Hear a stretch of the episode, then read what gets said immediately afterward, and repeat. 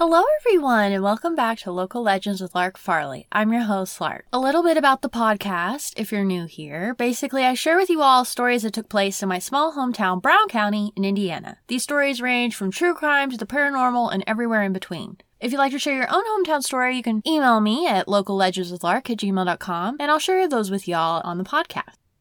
All right, let's get into it. Today's is going to be a short one. I will warn you ahead of time. We are back on our summer camper series. If you weren't aware, a couple episodes ago, we did a case uh, revolving around a man who unfortunately passed away on private property in Brown County in a camper. Well, I'm back at you this week, folks, with another fun camper story. Th- luckily, this one doesn't involve any death. I guess that's a little spoiler alert. no one's life was taken in, in the story. So we're going to be breaking down that case. But at the top of the episode, I wanted to quickly give a shout out to all the new listeners and all the listeners who have been here with me on the journey since day one. A little shout out and appreciation to you all. I enjoy doing this podcast. I have a lot of fun. We're here for the eventful sometimes sad, but regardless, interesting stories that Brown County has to tell. And I love sharing those with you, talking to them, breaking them all down, and going through all of those details with y'all on the podcast. So I just wanted to extend my thank you to everyone that listens. Um, because I'm just, you know, here chilling in my little corner, doing what I can to entertain y'all. So let's go into today's story, shall we? Like I said, it will be a quicker one. Don't we love that? So let's look at today's article, episode details. Today's, like the title says, camper explosion. Now that sounds really dramatic. And as we all know here on the podcast, the Brown County Democrat loves a bit of drama. They're here for the drama. They're here to celebrate the drama. And I'm honestly here for them. You know, they provide the details that we need to be entertained. You know what I'm saying? Like they do a great job of covering those news stories, of giving us those lavish details and just using all their resources to, you know, really hit home on what is happening in good old Brown County. So today's article does come from Brown County Democrat and it was published on November 17th, 2020, so it is a little bit older. And it was titled Indianapolis Man Flown Out After Camper Explosion. So let's break it down. Let's get into it. Now, on November 13th, 2020, a 60 year old man was flown out of Brown County via medical helicopter after his camper exploded. At 7:30 p.m. that afternoon, firefighters, police, and EMS arrived on the scene at a campground located at Greasy Creek for an explosion of a camper that had led to the injury of one man. When the firefighters, EMS, and police arrived on the scene, the camper was completely engulfed in flames. The surrounding area outside of the camper was also on fire as there were leaves on the ground that had ignited. The camper owner was Terry Stinson, and he was found next to the camper, but safely away from the explosion slash fire. He was covered in burns, with the worst ones being on his hands and his head. Terry's watch had melted off of his wrist due to the heat of the fire.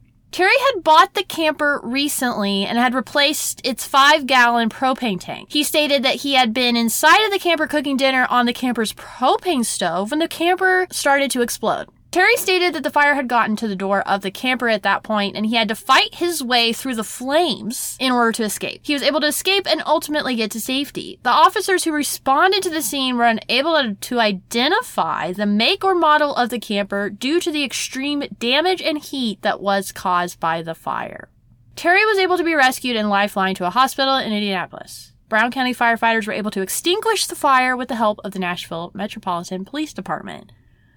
So those are the details as we have them. First of all, first of all, this is not the extreme, the first extreme case of fire um, that we've covered on the podcast, and, and I'm talking about a fire so hot, y'all, that they couldn't identify the make or model of the vehicle. I don't even know. I don't even have words to describe like how hot that fire has to be where that is like impossible. Do you know what I mean? Like there was that case that we covered a couple of episodes ago about the car explosion where they don't know who died in that car. They were never able to identify the body of the person that was in the car. They were never able to identify the make and model of the car. They had like a guess but like the license plates have been burned off from the heat of the fire. Like that is so hot. That's so hot. How does it get that hot? Now, in this specific case, I do think we have a good idea as to what causes fire, and it was man made. Are we surprised? No. Good old Terry Stinson did not know what he was doing. This is my, again, this is my, my guess here. Terry Stinson did not know what he was doing when he was trying to replace, and I quote, the five gallon propane tank. Okay. And then when he went to go cook, because he hadn't done it right, it exploded. I think that's a pretty good guesstimate as to that, you know, what went on here. I don't think it's, you know, is it a, is it a coincidence that his camper proceeds to explode from a fire after this man attempted to replace the five gallon propane tank? I don't think so. Good old Terry Stinson, you did this to yourself. I'm glad you survived. I'm glad that you literally had to fight the fire. Like, that was another thing. I was like, how metal is that? This man caused his own fire and camper to explode Granted, he didn't mean for that to happen, but he's the one responsible. And then he's like cooking Camper explodes and he has to proceed to fight through the flames to escape. I mean, name something more iconic and metal than that. You know what I'm saying? So shout out to Terry Stinson. Maybe try to like, I don't know, watch a YouTube video or something the next time you try to like replace a propane tank. Isn't that just a little lesson for all of us? The next time you have a fun little endeavor for yourself on replacing a propane tank of any kind on any vehicle of your home, I don't know, whatever it is you're trying to replace that, that is a gas tank, propane tank related, maybe that's a good instance of where you should, I don't know, hire a professional. You know what I'm saying? There's just some things, there's just some things that, you know, us people just don't know. And, and that's a good one to like maybe leave that to the professionals. It's like you can only watch so many YouTube videos and like diagrams before it just becomes mush in your mind anyway. And and when we're talking about gas, okay, and we're talking about we're talking about like things that are flammable and could lead to your death or death of other people, maybe that's a good point to which to stop yourself and go, okay.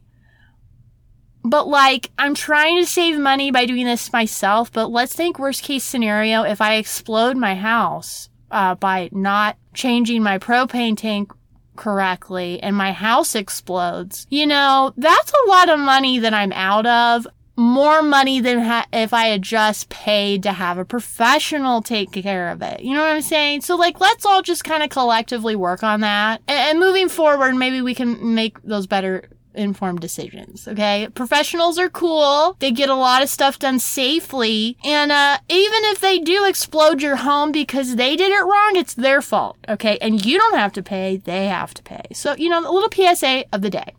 Professionals are cool. Sometimes it's worth paying a little money so your camper and or home and or whatever it is doesn't explode.